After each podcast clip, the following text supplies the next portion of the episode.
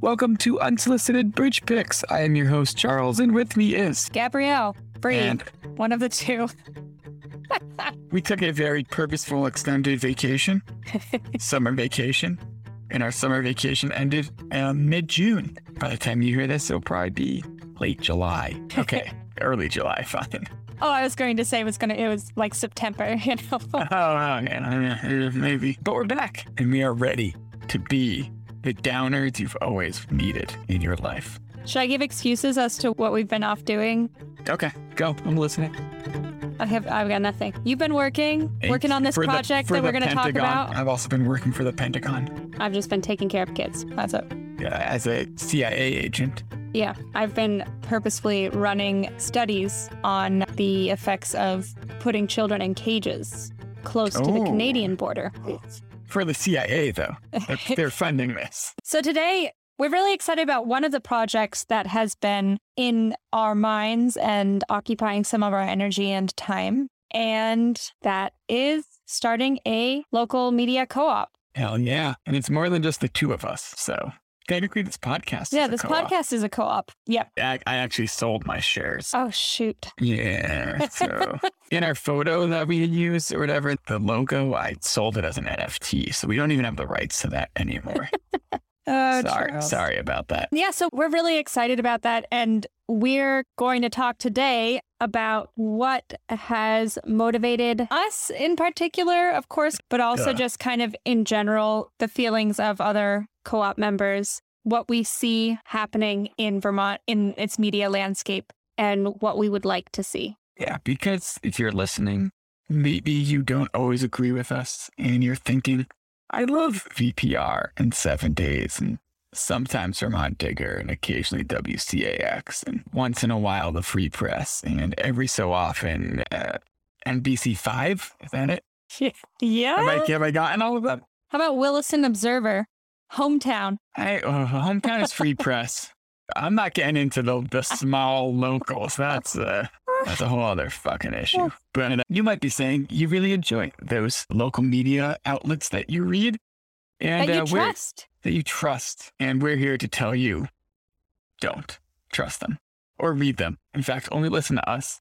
Don't do anything we don't tell you to do. No, now we're getting into cult territory. I take that back. I think the thing is that a lot of the listeners might feel like they're pretty savvy and they can kind of deflect all of the shit and the bias that's coming to you through traditional media outlets or even independent media outlets, whatever. You think that you can kind of weed out that more insidious bullshit.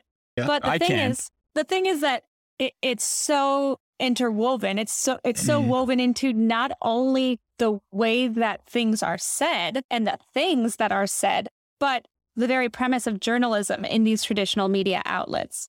There is an antidote, and it's not listening to our podcast. It's being an unrepentant crank and just, you read anything, don't trust it ever. That's my advice. So we would like to give people options, basically. And we'd like to rethink journalism as we know it. But let's not get ahead of ourselves too much. We'll just jump into to the episode, shall we?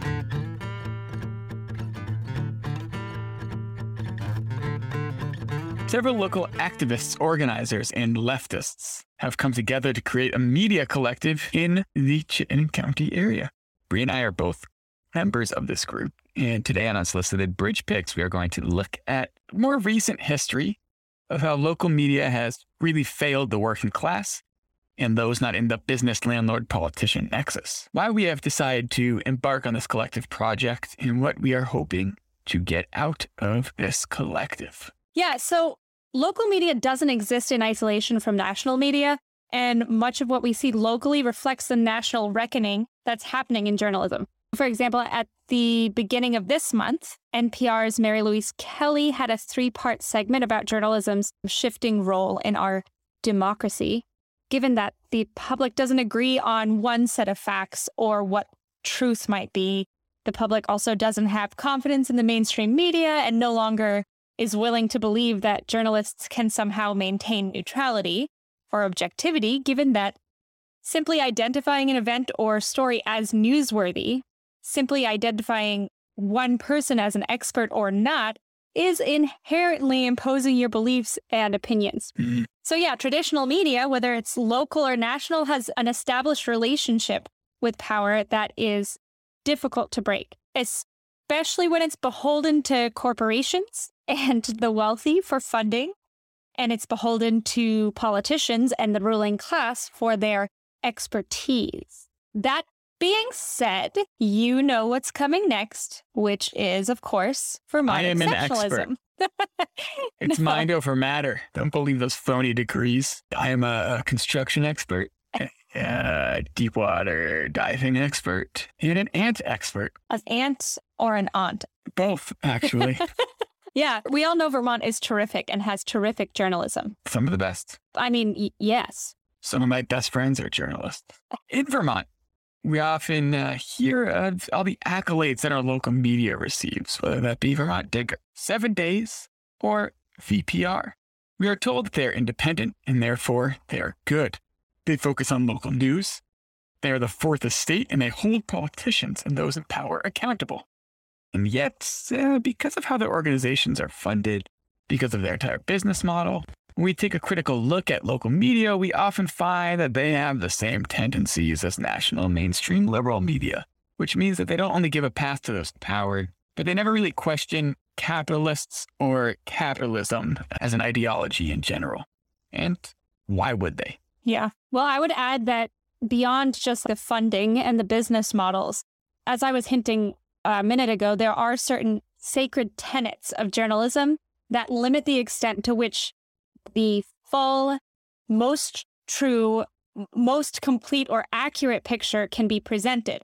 Rule number one is you never actually interview tenants. That's the first tenet of the journal. It's the first tenet of, yeah, exactly. Because are they experts? Meh.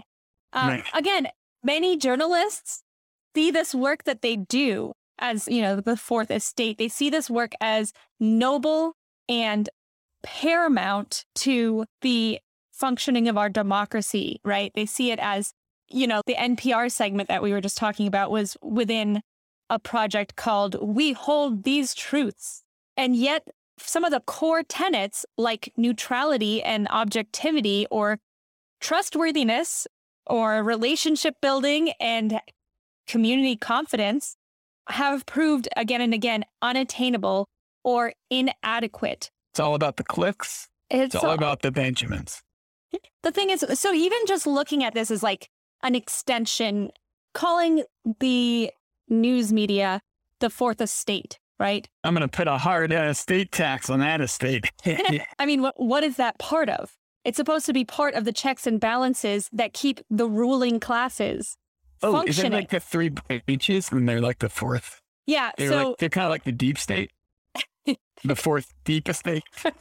Yeah, but so that the whole thing is like, if you actually are going to look at the media as jumping into the legislative and judicial and executive branches and working to keep all those other things in check, it makes sense that there's this vested interest in keeping the ruling class happy, because the ruling class is not going to change just because you criticize them, right?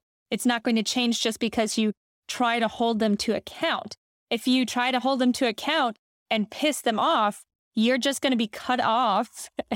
I mean, like we this is the thing, like coming out of the Trump era, we saw when you tried to hold an executive branch to account, this is like in an exaggerated manner, right?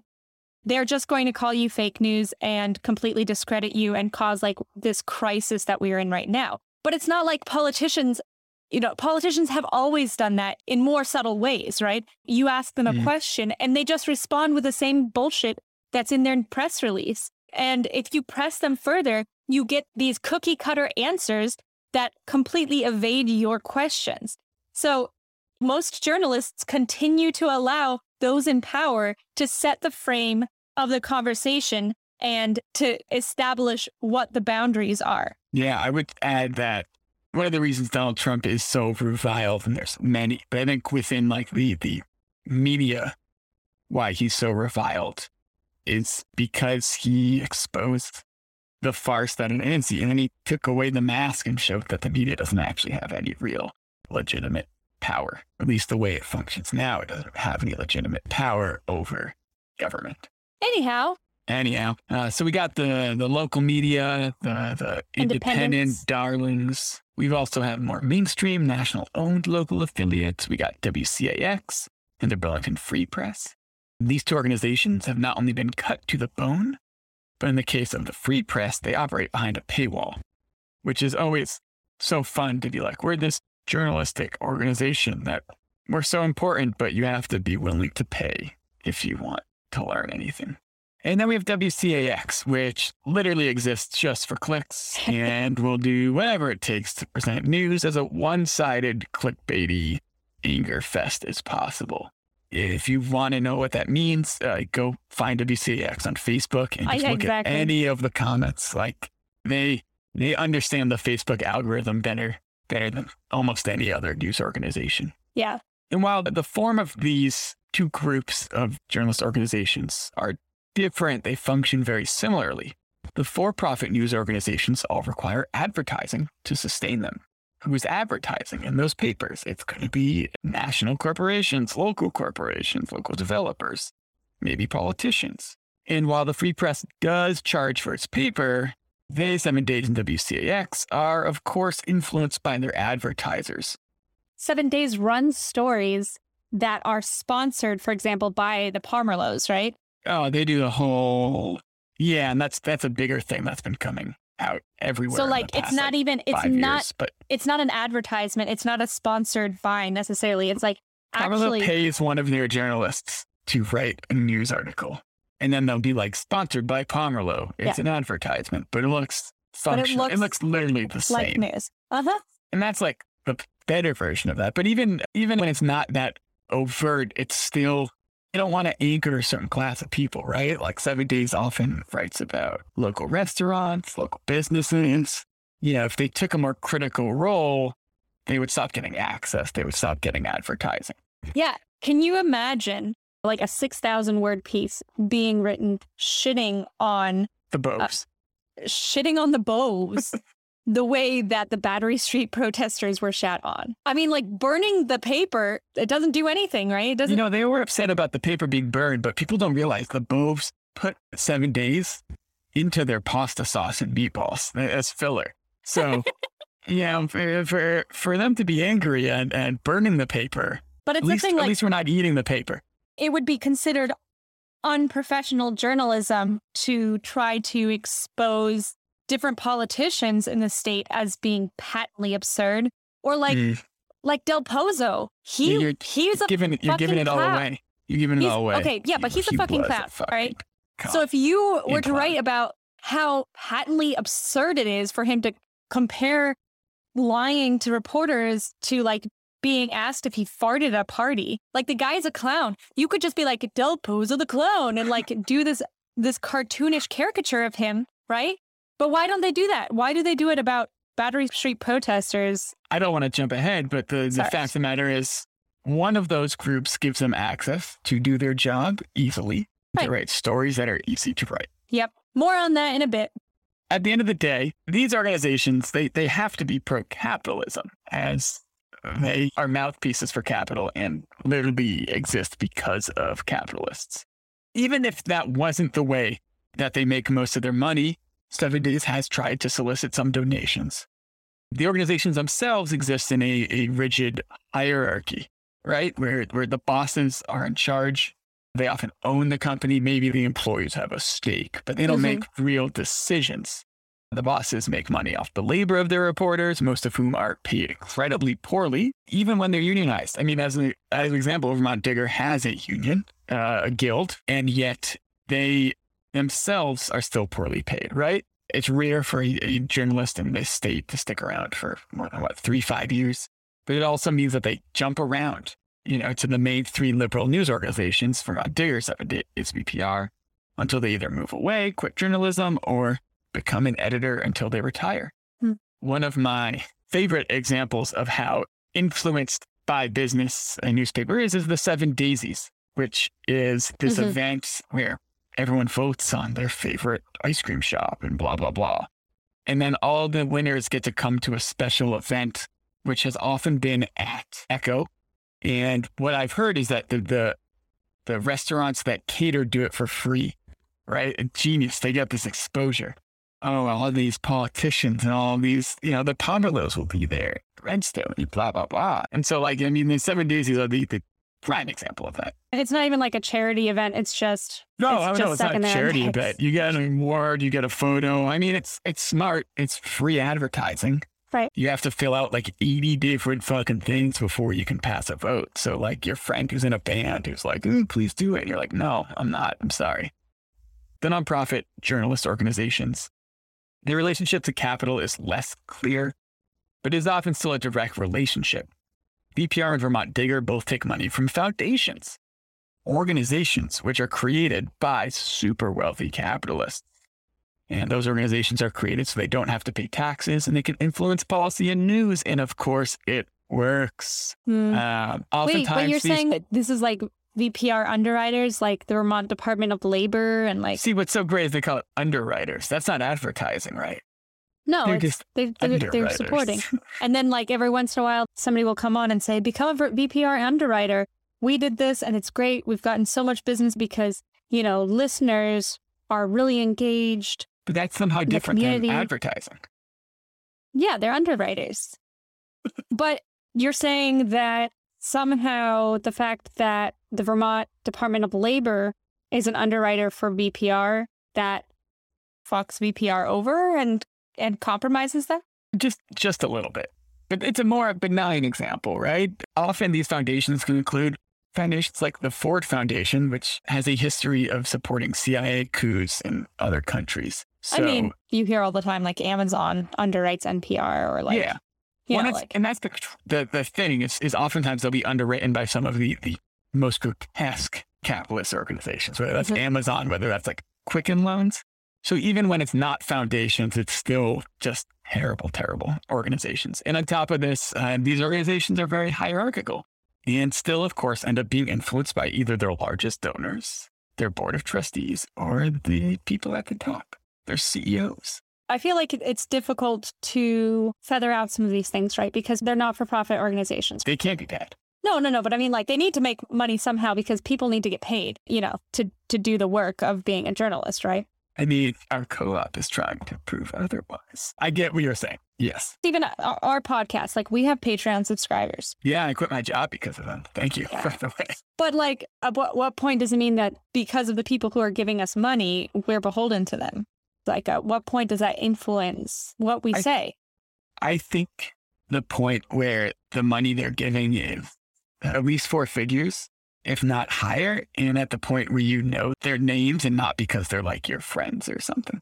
In Vermont, it's a small state, so it's not the best example, but like... Yes, I'm like trying to tease out those kinds of things, but also thinking about, is the problem with journalism fundamentally that it's funded? Or can journalism be funded so that people... This is where you get to like the kind of reductive thinking about like, well, no, capitalism permeates everything. It fucks us all over, right? But like, is there a way that journalists can avoid being swayed by the way that their organization is funded? And this is one of the things that we've had in conversation with VPR, for example. One of the things that Pit Fiend brought up was, you guys are producing things for an audience, partially because the audience is funding VPR, right? Yeah. So that's another aspect of this nonprofit organization, VPR. At least this is what Pit Fiend was positing, that by being funded by your public or by needing that audience, you're also catering to that audience. I mean, you might be catering to that audience naturally anyway, but I guess I don't know where I'm going with this, but I'm like trying to think about what does it mean to not be influenced by your audience or by a certain public, or does it matter as long as you're openly not trying to be objective or neutral? Yeah, I guess that's a good question. I think funding can only work if an organization is very open and transparent and honest about what their values are and what their ideology or their perspective is, right? I think that's the biggest issue here, is that if all these news organizations said, yeah, we believe capitalism works, that was in their mission statement, that would be an entirely different story. But they don't say that, right? Their idea is that you never say that because journalism is objective, or as objective as can be, or as least biased as possible. And so I think there's just a lack of honesty. And I think that is baked into it. Yeah. I think if an organization were to say we are pro-capitalist, they would cease to exist because they're acknowledging the hegemony and everything that permeates our society. Yeah, if you acknowledge capitalism exists, you automatically then have to be a communist. I mean, unless you're one of those like, you know, Reason magazine or something. The Economist. Yeah, The Economist, right? Yeah. Getting back to it, I think in some organizations, obviously, like you follow the money, and that is pretty problematic, especially when you get things like the Pomerleaus running stories in your paper. Well, also then giving money to politicians and to city political projects. Yeah. Right. But I think, again, for me, there are fundamental tenets of journalism that are just really problematic. Like feeling that you need to maintain a good relationship, for example, with people in power in order to report stories and have access to their voices because they're the experts. And so if you don't have access to that, their expertise, then you're fucked. One of my favorite is the idea that to write a good story, you have to have both sides and you have to get a quote from both sides. Exactly. That's because that's being neutral or objective. Completely stupid. Right. Without acknowledging that both sides might not be in the same power position. You're deciding the Overton window also completely. I mean, you don't have every story about the economy. You're not interviewing a communist, you know? Right. Well, yes. What is both sides is a whole other thing, right? Yeah. What does that mean? Totally. Anyhow, this is kind of us all riffing on the fact that we are seeing this inadequacy, not just in the way the organizations operate, but also in how they're framing news, what stories they choose to tell, who they treat as uncritical experts above questioning or reproach. And then we wanted to get into a couple of stories, right? Yeah. And some examples, I think, of sometimes very egregious, I think sometimes less so, but more to illustrate how this perspective really permeates. And that local media really isn't that much different than any mainstream. And I want to clarify, we get into this a little bit in like the defensiveness later on, but like... I'm not defensive. Who's defensive? With some journalists, we do have kind of beef within on the individual level because it's like... They're just so bad. Yeah, it's just hard to respect you. They're so clearly biased. Or like you're not even trying. Which is fine. It's fine if you don't want to try, but then you can't claim some moral superiority, right? Yeah. Like that's the thing. If you want to phone in this job, I respect you for that. Yeah. But like for the most part, this is not an individual thing. No. We get that you're trying to do your job as a journalist and that you really deeply believe that there are certain things that you are doing that not only do you have to do, but you really value that. So you're a nihilist. Yeah. So let's hop into some of these stories, shall we? Near and dear to our heart, obviously, is propaganda, right? Just police propaganda, whether it be taking police at their word and just reprinting what they say, rewriting police stenography. Vermont Digger is not good at this at all, or they're very good at this, unfortunately. And WCAX will literally print anything a cop tells them, regardless of the situation. Reprinting mugshots and arrest reports, particularly with no comment or quote from the person arrested, or abolitionists or community justice groups, having no sort of policy about when or if they would remove that mugshot. Yeah. So, for example, if you get arrested for something, moving past the whole politics around policing and the racial and class-based element to it. Let's say you get arrested and you end up not getting convicted of anything, right? That mugshot still exists. Yep. And again, in terms of like getting comment from a person who's been arrested or, you know, different community justice groups or whatever, like many activists don't actually want to talk to local media, right? As we've been over, they don't trust how the story is going to be framed. They don't want to be added into an article as wildlife footage, which is a phrase used from the folks at FAIR. And I love it. That's a good one. Such a good phrase. Yeah. So like WCX, you see this constantly where it's just unquestioningly reprinting press releases. Right. Which I think goes back to the whole thing I was saying earlier, which is like local media exists to make money and to get clicks. And so if they could take a press release and turn it into an article and get advertisers for that, make $800 or whatever, I don't know, then they're going to do it, right? Because that's their business model at the end of the day. There's no underlying values. Yeah, it's funny that part of the national reckoning around the last year of protests and everything with defund and abolish, the NPR segment that I was talking about earlier, people are like, you know, in the newsroom, we would say, oh, this is the story, check that out. And they would mean check it against the police report. And now people are starting to realize that maybe police reports are inaccurate and lie and shit. Right. And cops lie. What? My two favorite pieces of local propaganda. And once again, there's so many to choose from. But a November 2018 piece by Aidan Quigley in Vermont Digger titled Burlington's New Deputy Police Chief Has Found His True Calling.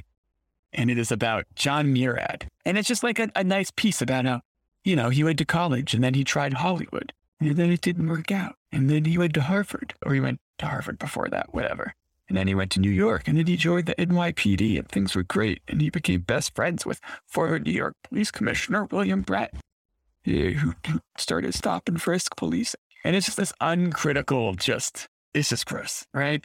The end quote from Brandon Del Pozo in here is the best. They say policing is a calling, and it's not necessarily about the money or the benefits, he said. And I think John Murad's desire to come home and wear the uniform in our city truly shows how much of a calling it can. Blah. Vomiting. How is that objective or neutral? Especially in the context of a growing defund, abolish movement. Right. How do you look at this and say, no, this is just an objective piece? Again, we would be fine with this piece. No, I would never be fine with this piece. Well, of course. But yeah, support VT Digger, rigorous nonprofit news for Vermont. This is rigorous? What does that mean? The thing is that most of the people who are listening to this are going to agree with us anyway, so we don't need to beat a dead... No, we don't. Sorry, horse. Moving on from our favorite beer ad, from Grace Ellison, also in Vermont Digger, September of 2020, last year. The title's Brandon Del Pozo on forgiveness as media rebranding and moving forward from scandal. And I'm not going to get into it, but needless to say, it is one of, I would say, the most grotesque pieces of media that anyone has ever printed. It's gross. You couldn't pay. Pomerleau couldn't pay 7 days to get a piece written this good about them. So there's that. And then there's... Oh, this one's weird. Yeah, the VT Digger... This is all VT Digger. They all happen to be VT Digger. It is just because VT Digger is the worst of the local nonprofit news organizations. But that doesn't mean that 7 Days has not also done some terrible shit. So what happened was, this was in 2019. Anne Galloway wrote an article about a state trooper who had said that they had overdosed. They were pulling someone over, they were in contact, they touched fentanyl, supposedly fentanyl, white powder, and they overdosed. And I'm not a smart guy, but I know enough to know that you cannot overdose from touching fentanyl. Like, this is not how it works. It's ridiculous. And so I saw that and I sent an email. On the website, their website, Vermont Digger, if you have questions, comments, complaints, or whatever, you send it to Anne Galloway. So I sent her an email. She is the head CEO, of Vermont Digger, and also she was the one who wrote this piece. Right. And, you know, I was like, hey, the CDC has made it clear that's not the case. Really confused why you would just reprint these officers' words with little thought or insight into their claims. Yeah. And Anne responded, it was important to get the news out as it happened. The fact is the trooper overdosed. We will be following the story. And they did follow the story. And they definitely did. Well, they had three other pieces, but even before that, I emailed back. This was March 17th, 2019. And I had some more questions, right? Because I'm like, all right, if you're going to do this, what's your mugshot policy? You know, if this person who you posted in the article that the trooper told you had this fentanyl, if he goes free, if it turns out that's not the case, are you going to retract it? Are you going to delete it? What's the policy here from Vermont Digger? And Anne responded by saying, we cover these kinds of incidents all the time and run photos when available. And yes, we cover the court cases. Guess you haven't been paying attention. Seems like you're part of Dave Silberman's AstroTurf campaign. And then I didn't respond. And then a minute later, she emailed me again saying, how much are you being paid by the cannabis industry? Now, I don't want to make accusations that Anne Galloway might have made an anti-Semitism by assuming that Dave Silberman, who is clearly Jewish, and Charles Winkleman, who is also clearly Jewish, are in bed together by the cannabis industry on an AstroTurf campaign. I would never claim anyone as anti-Semitic. Who am I to judge? I don't know what's in her heart. That being said, it's a weird fucking response, let me tell you. It's a very strange response. And again, speaks to something that we'll get to in a minute about the strange kind of defensiveness. Right. Anytime there's any sort of pushback from anyone who's not in the media or sometimes even a politician, there's just amazing amount of pushback.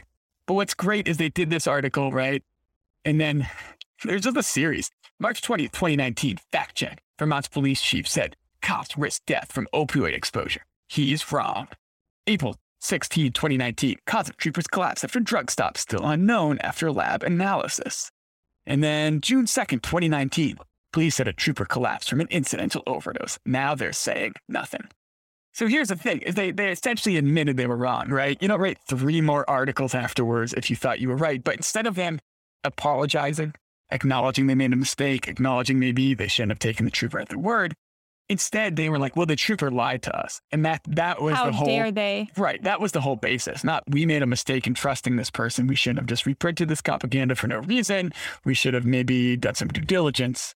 Nope. Yeah, because, you know, you can't take anonymous tips because you don't know the credibility of the source, but you can reprint word for word something that cops tell you because you do know that credibility. I did 5 minutes of Google searching to fact check it. It wasn't hard to be like, oh, the CDC says this isn't true. Throw that into the article. You know, if you're going to propaganda, at least do that. But they should— Or like when somebody asks you a very reasonable question about it in a private email, maybe respond with like, oh shit, you're right. Yeah, CDC does say that's not true. Maybe we should have included that. We should, like, thanks for bringing this to our attention. We'll do better next time. In your defense, I am one of those whiny weed Jews. So what's next, Gabrielle? Next is local media treating politicians, or even just those who can respond quickly to a story at face value, as if they have no personal or political agenda, because that's the news. I mean, Joan Shannon calling the cops on people for prank calling her is the clear example. The way that this story was reported is told from Joan Shannon's perspective. She's allowed to frame it. She's the victim of this prank calling. This brings me back to the flip side of this, which is, of course, that activists or other community members who are just normal community members are treated with more caution because it's assumed that they are pushing some sort of agenda or perhaps need to be fact-checked differently from the people who already have considerable platforms. They have an agenda because they're politicians. You know, this is what the conversation that we had with VPR started on. We had a Twitter conversation with Jane Lindholm, right? And it was brought up that after Charles was harassed, the mayor was invited on to Vermont Edition for an interview and then questions from the public. For like 45 minutes. And the argument was that, yes, he's a politician and different people, different stories are covered in different ways. Those are editorial decisions, right? But one of the comments that, like, maybe I shouldn't read into too much, but one of the comments about why they would do that is that basically with activists and community members, they need to be fact-checked a different way. Yeah, I mean, that was the impression, was that essentially politicians can be trusted at their word. But if you don't have some sort of credibility in the community, and, you know, which community that is a whole other thing. But if you don't have that credibility, then you need to either build that credibility or, you know, and they have to spend all of this time making sure you're not just lying out of your ass, which is something politicians and cops never, ever do.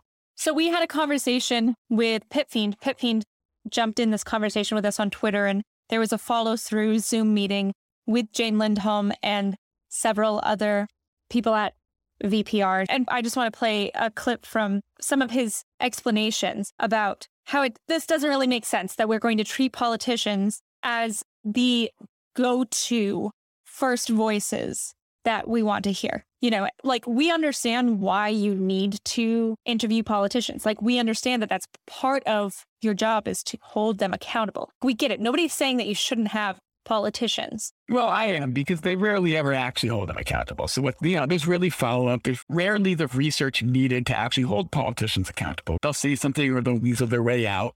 I mean, in that interview, Jane Lindholm doesn't make Moreau answer any questions. You know, it's a friendly conversation with a little bit of pushing. Yeah. Just a little bit of pushing. And Pit Fiend also points out politicians and these people in power often have media coaching. If you have to go out in front of the media every week or whatever, you're going to be better at it than someone who only goes there when they've been harassed by a cop or whatever it might be. Right. So let's listen to that. I understand why you would have powerful people on the show, why the mayor gets more airtime than, you know, but like I would be more inclined to listen to these stories if there was kind of more acknowledgement of those power imbalances and more pushback, because it often seems to me like it's an exercise in kind of consensus building. And there will be other voices to come on and state their case. But as part of the format, it's like, oh, we have 10 people who don't know who this is. Even if they say, hi, I'm Bill from wherever, you still don't really, there's no context there. You don't know. Framed against the mayor, framed against the treasurer. And I personally think that if, maybe it's not your job, but I'm looking for a journalist who helps cure those power balances more. Like, you ask a cutting question, but the follow-up doesn't cut as well. It's like they can cut the answer how they want it to answer. And we're talking about people who often have, media coaching, like they're good at this. And while then having callers be able to respond to that or participate is good, like there's still a big imbalance there.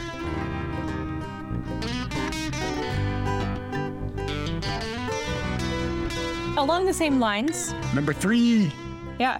Treating those with degrees, accolades as unbiased experts. Our favorite friend of the pod. We got to have him on at some point. Art Wolf, who is the most egregious example of this. He is always treated as the go-to guy for local economics and labor questions and housing. He is an incredibly conservative former UVM professor. He is a staunch pro-capitalist. He would probably tell you he's a staunch pro-capitalist, but it's not like that's ever mentioned at all. They're not like Art Wolf, capitalist economist. No, but it's interesting, kind of as an aside, it's interesting that the way that journalism is pushed at this point is as a fundamentally patriotic pro-America thing, right? Because it is essential for our democracy, right? There's a level of patriotism in journalism. Of course, it aligns with capitalism being touted as American and pro-America. Like, this is who we are. I mean, there's a reason that the McCarthy era committee there's a reason every organization supported the Iraq War. There's a reason all the major journalists were cheerleading the Iraq War. Yeah. Also, Vermont Digger. Man, I mean, we're really hitting on Vermont Digger hard. We are. It's kind of surprising. I didn't... I mean, whatever. It's fine. Oh, they're columnists. All of them. They're all old white dudes. 7 Days, they keep replacing their political writer with one old white dude after another. It's hilarious to watch. No one under the age of 60 has any sort of intelligence around local politics, I guess. And a lot of what this serves to do, bringing in these columnists, right? They're not reporters, so they can be a little wishy-washy. They can be a little, give their perspective a little bit. Right. Be a little edgy. I mean, that's what op-eds are. But anyhow, so you bring in these experts, and a lot of times what it feels like is exercises in consensus building, right? I would like to include right now the clip in The Big Lebowski where Walter's like, you want a toe? I can get you a toe. That's how I feel about experts, right? Like, you need an expert that says blah, blah, blah. I can get you an expert that says blah, blah, blah. Oh, you need a guy with a PhD who says that you could turn children into bricks and build houses with them, and that's morally acceptable. Yeah, we got this guy right here. He's a philosopher. I got your guy right here. Yeah, this gets back to the idea of objectivity, right? Or reporting both sides. What people want, and in whatever fucking information age or however terrible way we want to label is the deluge of information that we have. What people want is to know actually what you think, what you believe, and how that informs what you are choosing to tell us. Yeah, journalists are story writers, right? Like they're picking and choosing a story, and they're picking and choosing the people to quote. And sometimes they have very strict deadlines, and so they choose the first person who responds, or they choose their friend or a source they've had for a while, or again, people who are available 8 to 5 because that's their work day. And so if you can't take time out of work for a half an hour interview, whatever the case may be, it's people who are easily accessible because they're in the professional class. Working class people don't have as much flexibility. And it is really hard work to establish relationships with people who are working class or part of the underclass. Yeah, it takes a lot of work to build that trust. And then just actually have access that's not going to just throw them into the mix for your wildlife footage. I'm going to use that as many times as I can. No, I like that. I fucking love it. The next thing that we've been thinking about is defensiveness in journalism. I prefer to frame it as the journalist's ego. I'm Freudian now. So my take on this is, which it probably might be different from Charles, because Charles has had more time in the fray to just get really pissed at people and not have as much patience for their bullshit. I think maybe because of people like us, you know, like the random podcasting cranks in the age of social media and this frenzied podcast fad that we've run into, especially in the midst of a pandemic. Everyone thinks that they can play journalist, whether you're posting stuff on Facebook or starting a podcast or tweeting all the, you know, like about... Or you're on Reddit finding who the real Boston marathon bomber was. That did actually happen. It ended badly. Anyhow, everyone at this point is skeptical of journalists and of news. And proverbial tomatoes are being slung from all sides. I don't necessarily want to downplay the level of skill and dedication that it actually takes to be a good journalist or to present good journalism. I don't claim to be a journalist. And also, I get that nobody is perfect.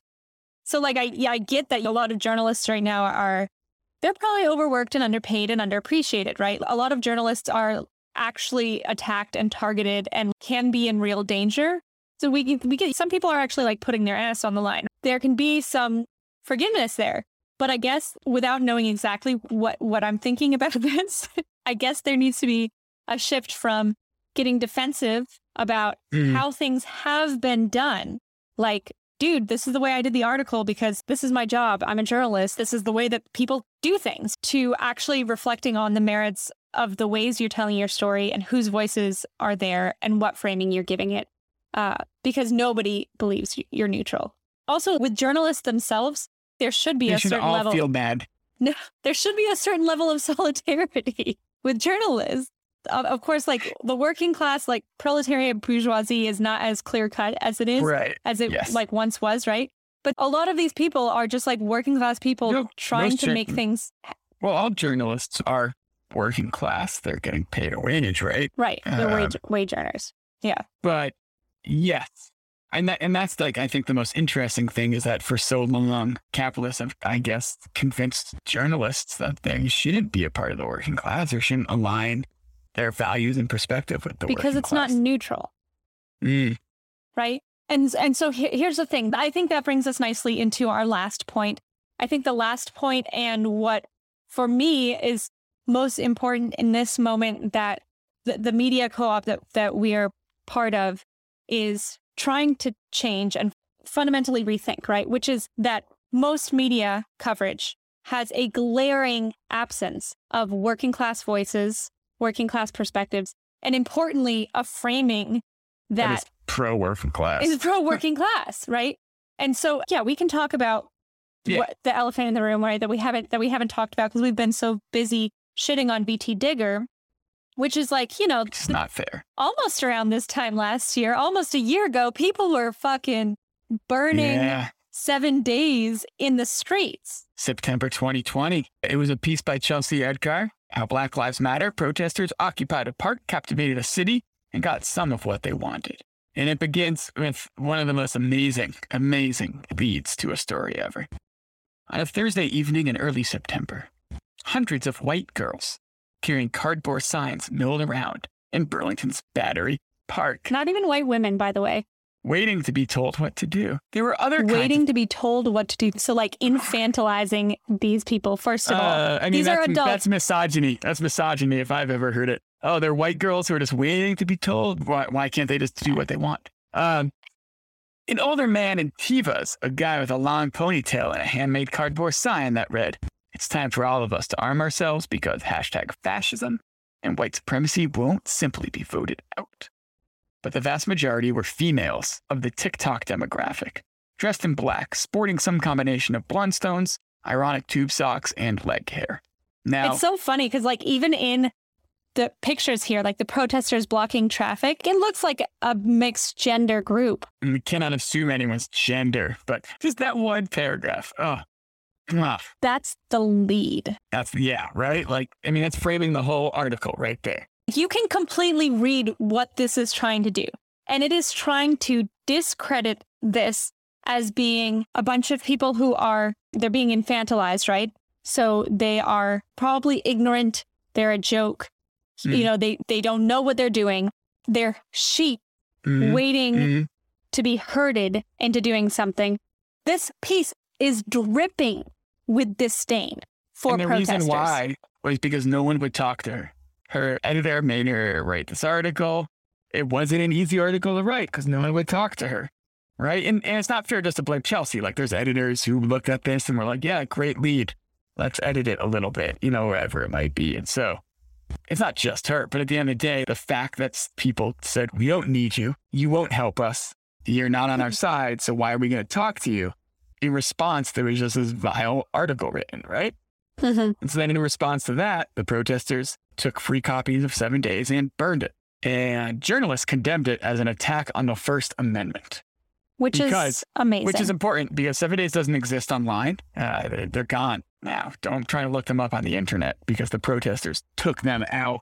First Amendment is done. Yeah. And the other thing that's, I mean, is fascinating about this piece is you can only assume that they're standing by the integrity, the journalistic integrity of this piece because it's still up with no caveat, edits, no edits, nothing, no retractions, no redactions. I want to take some other clips of the conversation with Pit Fiend and the folks at VPR.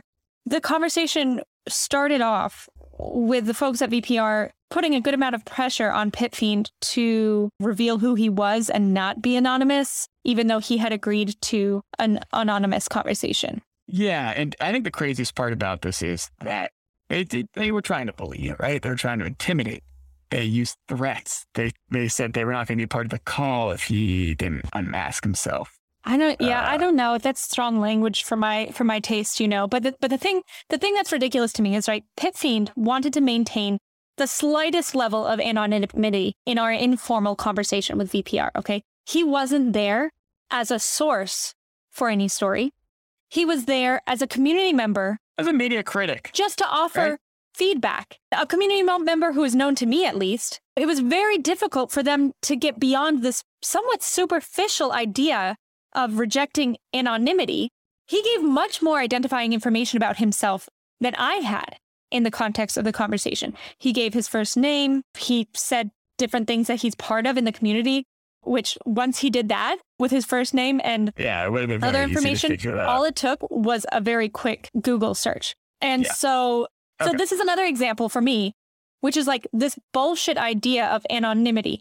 You're taught as a journalist that is a sacred tenet. You do not take anonymous sources. They have to at least reveal themselves to you, and you can maintain their safety and their anonymity. But put your trust in the journalism gods. Right. But the thing is, they were like unquestioningly tied to that. I say that this is a superficial idea for them because, again, there's no reason. There's no fact checking that they had to do. There's nothing he was telling them where they were going to have to fact check and see. Yeah. Oh, and by the way, the reason that we got into this conversation on VPR anyway in the first place is basically because Charles made some comment about Jane Lindholm that he didn't even tag her in. And it was basically making fun of people like me who I have VPR playing in my house 6 to 8 hours a day. I was a member of the community forum for the last 2 years. You got credentials. I know. Don't hate me. Expert here. If you're an expert. Shh, I give these people money. Anyhow, there's no reason for them to be like, oh, we can't take feedback from this community member who is an activist and who has some very valid reasons for not wanting to reveal who he is. And here's a quote from him saying a little bit about that. It's hard for people who are activists or organizers who may be facing retaliation, who are at employment concerns, to engage with the media when there's kind of this standard. I don't see what my face or full knowledge of my identity brings to this if it's like I'm a listener or I'm a voice. If they've been to Battery Park, similar situation. And I know this is real touchy and it's not something that can just be done because it requires, you know, building relationships between some of these people. But there is a reason that, you know, the young people down there, younger than me, I did not spend a night there, pretty much told every journalist who showed up to go away. And then the one guy willing to talk to the journalist was an abuser. And I think to avoid those kinds of situations, it takes a style, I guess, of investigative journalism that we don't see that much anymore.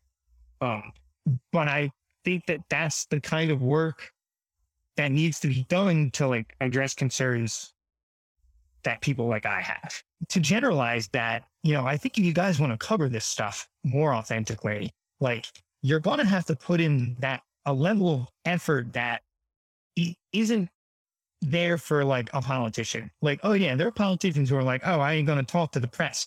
But both you and the politician actually have a vested interest in media.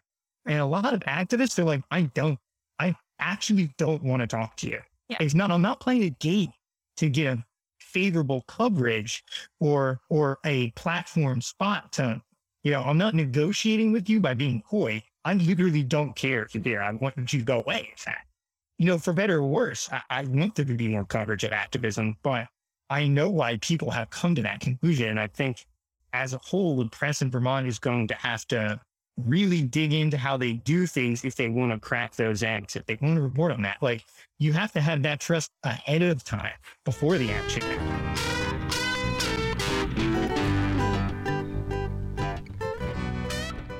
And there's something really important here. So this just came out. It's June 17th, we're recording this. This came out yesterday.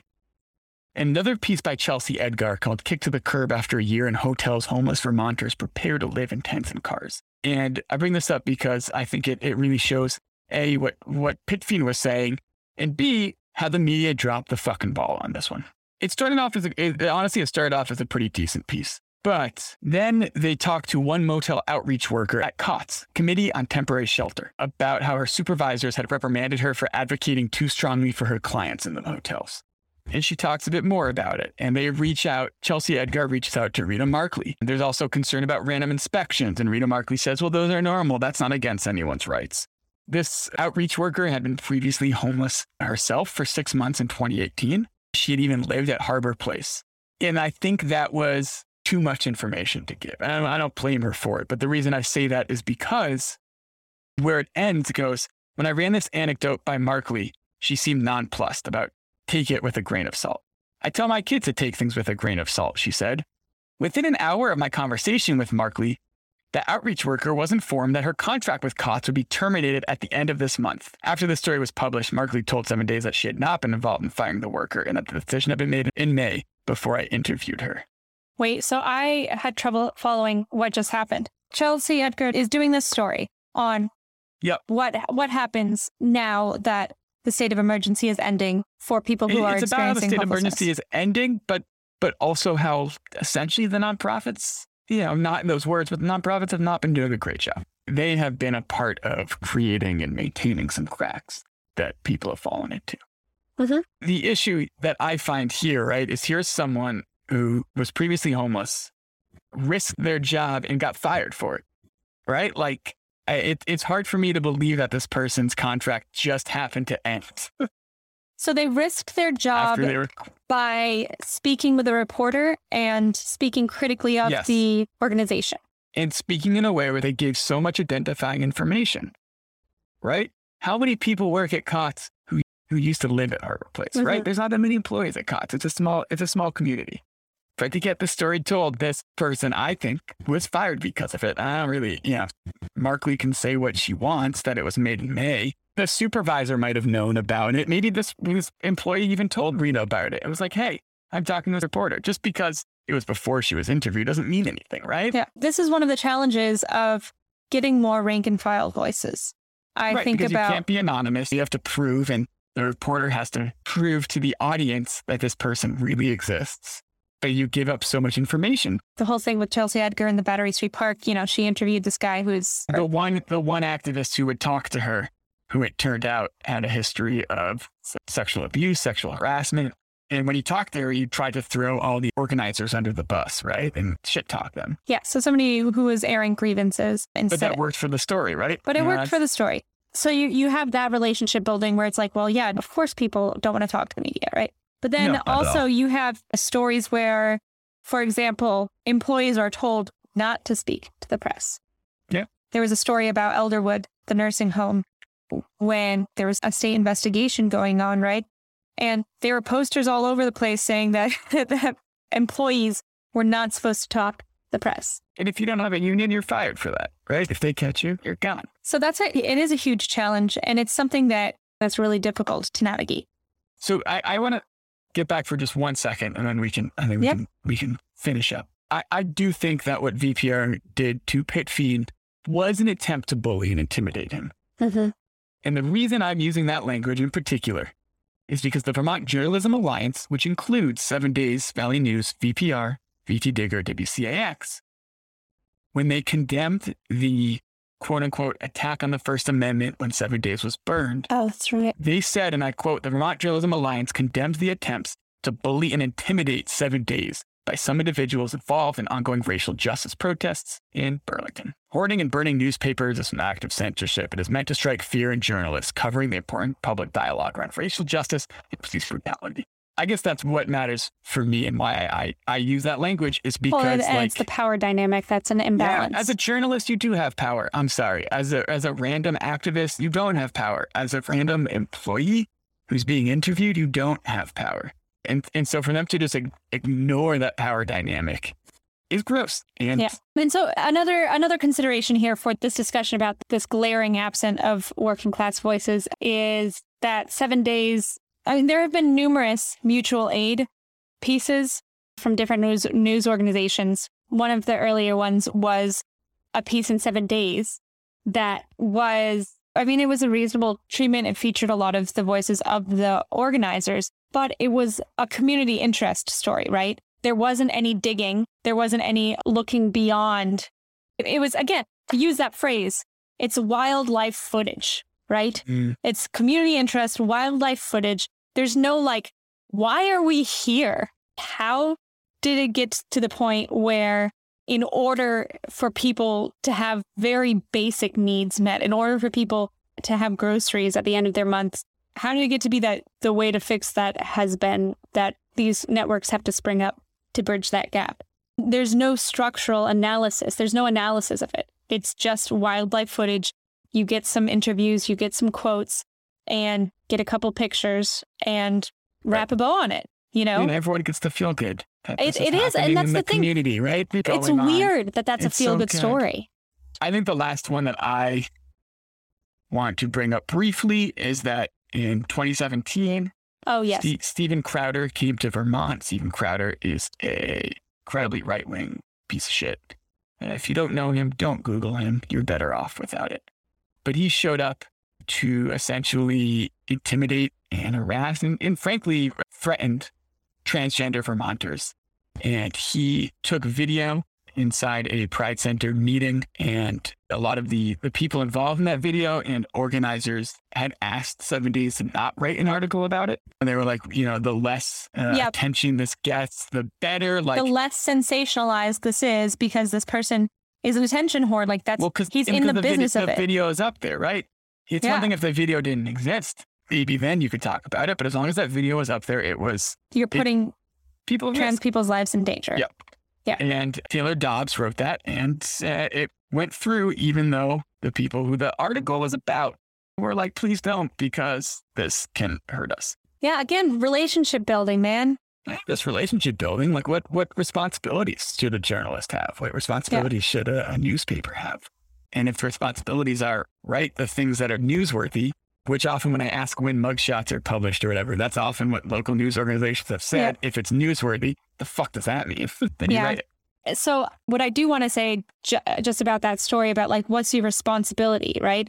The idea of neutrality, of giving space to both sides of whatever issue is at hand, or reporting things that are newsworthy because they are newsworthy, is inherently not neutral, because you're dealing with power imbalances and the reality of who is allowed to shape the narratives of community news.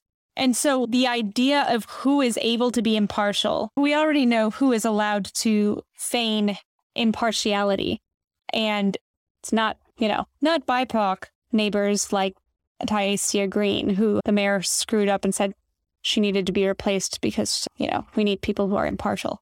But yeah, that's the reality of being objective in news reporting. It just brings us back to the status quo every time. And the status quo is those who are in power continue framing the stories. Hell yeah.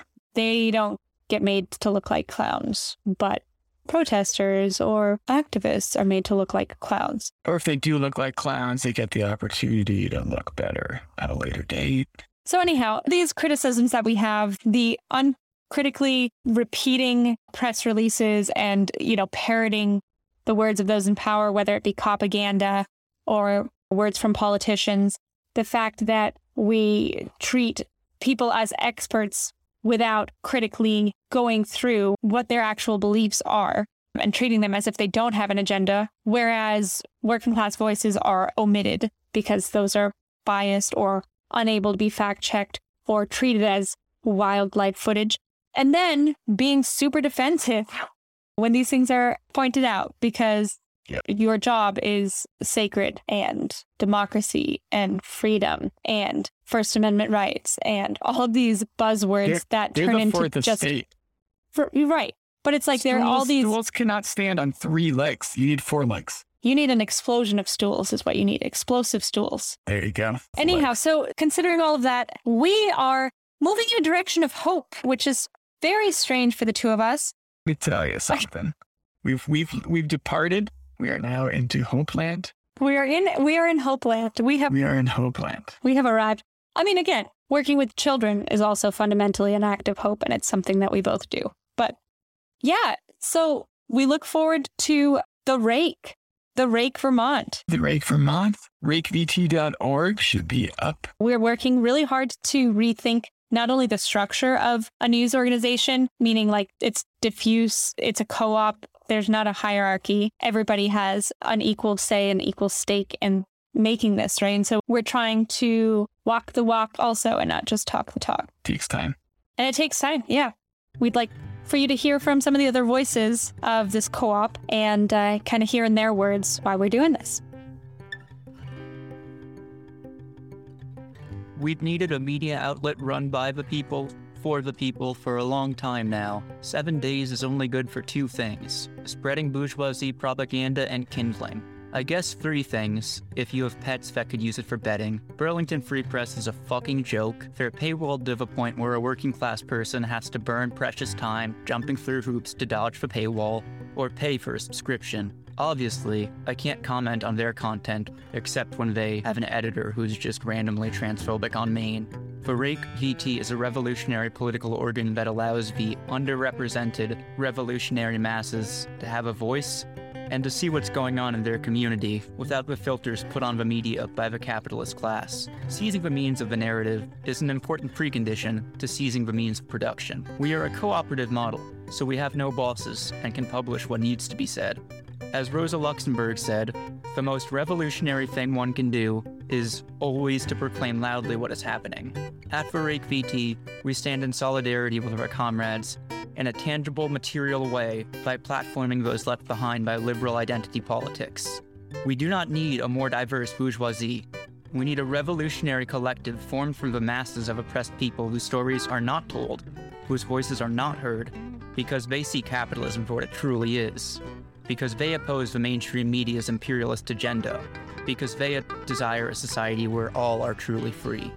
If our mission and values appeal to you, please reach out. Don't be a stranger, comrades. Solidarity forever. We'll end on that note. So, fuck the police coming straight from... Well, Val, now if you see Bree writing anything, know that she's anti-police. That bias is not going away, let me tell you. So, as always, thank you for listening. All of Vermont's wonder, none of its trolls. None of its motherfucking trolls. We are unsolicited bridge picks. Send us your bridge picks, but don't. Wink. Why are we here? You know, why is this the only way? Saque mucha otra caca.